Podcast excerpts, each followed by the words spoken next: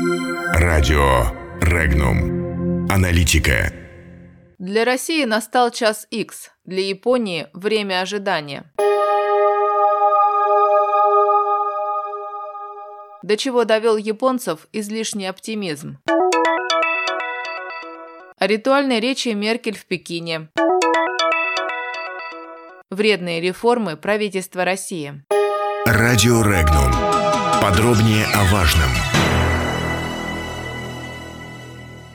Газета японских правых Санкэй Симбун пляшет на руинах мечты о возвращении Курил, выпуская одну за другой статьи, которые полны горькой критики премьер-министра Синдзабе. Почему в своих сожалениях по поводу упущенных северных территорий данная японская СМИ увлекается вплоть до серьезного передергивания фактов, объясняет обозреватель информационного агентства Регнум Анатолий Кошкин. Но сначала о том, что справедливо в высказываниях издания. Действительно, результаты встречи глав России и Японии в Сингапуре Сингапуре были восприняты японскими СМИ так, как будто вопрос о северных территориях решен и дело в шляпе. Вывод этот был сделан на основании договоренности об ускорении переговоров по мирному договору на основе Советско-японской декларации 1956 года. В результате получилось, что японская информационная сфера сама себя загипнотизировала и в результате была крайне удивлена, когда российская сторона предъявила, что мирный договор и северные территории – суть вещи разные, они слитые воедино, как мнится желающим обмануться японцам. В таких печальных результатах автор статьи обвиняет излишний оптимизм Синзаабе и, барабанная дробь, слишком высокий рейтинг российского президента. Читайте статью «Япония надеется получить Курилы после Путина».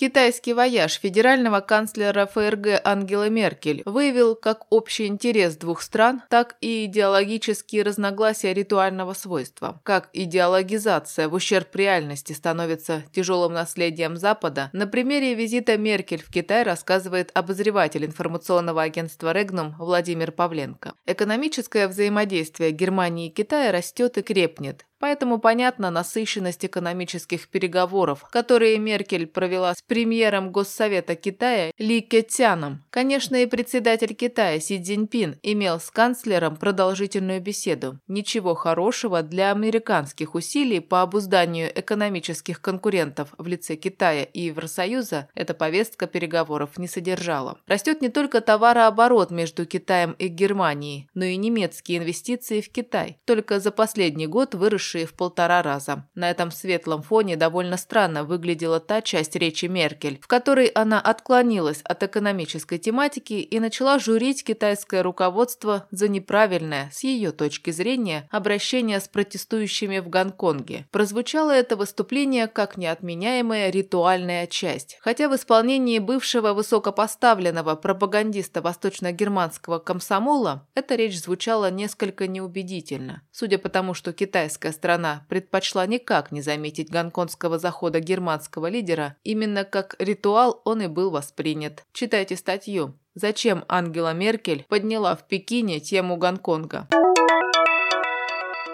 Процессы в российской экономике неумолимо говорят о том, что далее маскировать неудачное решение экономического блока правительства не удастся. О том, почему теперь у исполнителей бездарных экономических реформ не будет возможности называть ухудшение плавным улучшением, рассказывает автор информационного агентства «Регнум» Галина Смирнова. Глава Минпромторга Денис Мантуров связал сокращение продаж новых автомобилей в России со снижением реальных доходов населения населения. Теперь это можно считать доказанным. Меры поддержки российского авторынка, вроде льготного автокредитования или автолизинга, на которые выделялось из бюджета 10 миллиардов рублей, ожидаемого эффекта не принесли. Итак, доходы населения падают, при этом цены на определенные категории товаров растут, как, например, на школьные товары в связи с началом учебного года. Но для основной массы населения это означает только необходимость экономить на чем-то, чтобы приобрести самое необходимое – Итак, действия Центробанка, озабоченного удержанием инфляции на низком уровне и ничем прочим, дают закономерные результаты в виде схлопывания экономики. То, о чем предупреждали эксперты уже несколько лет подряд, становится реальным для самих исполнителей. Читайте статью статью «Вредные реформы правительства России. Дефляция и дефлатио в кошельках».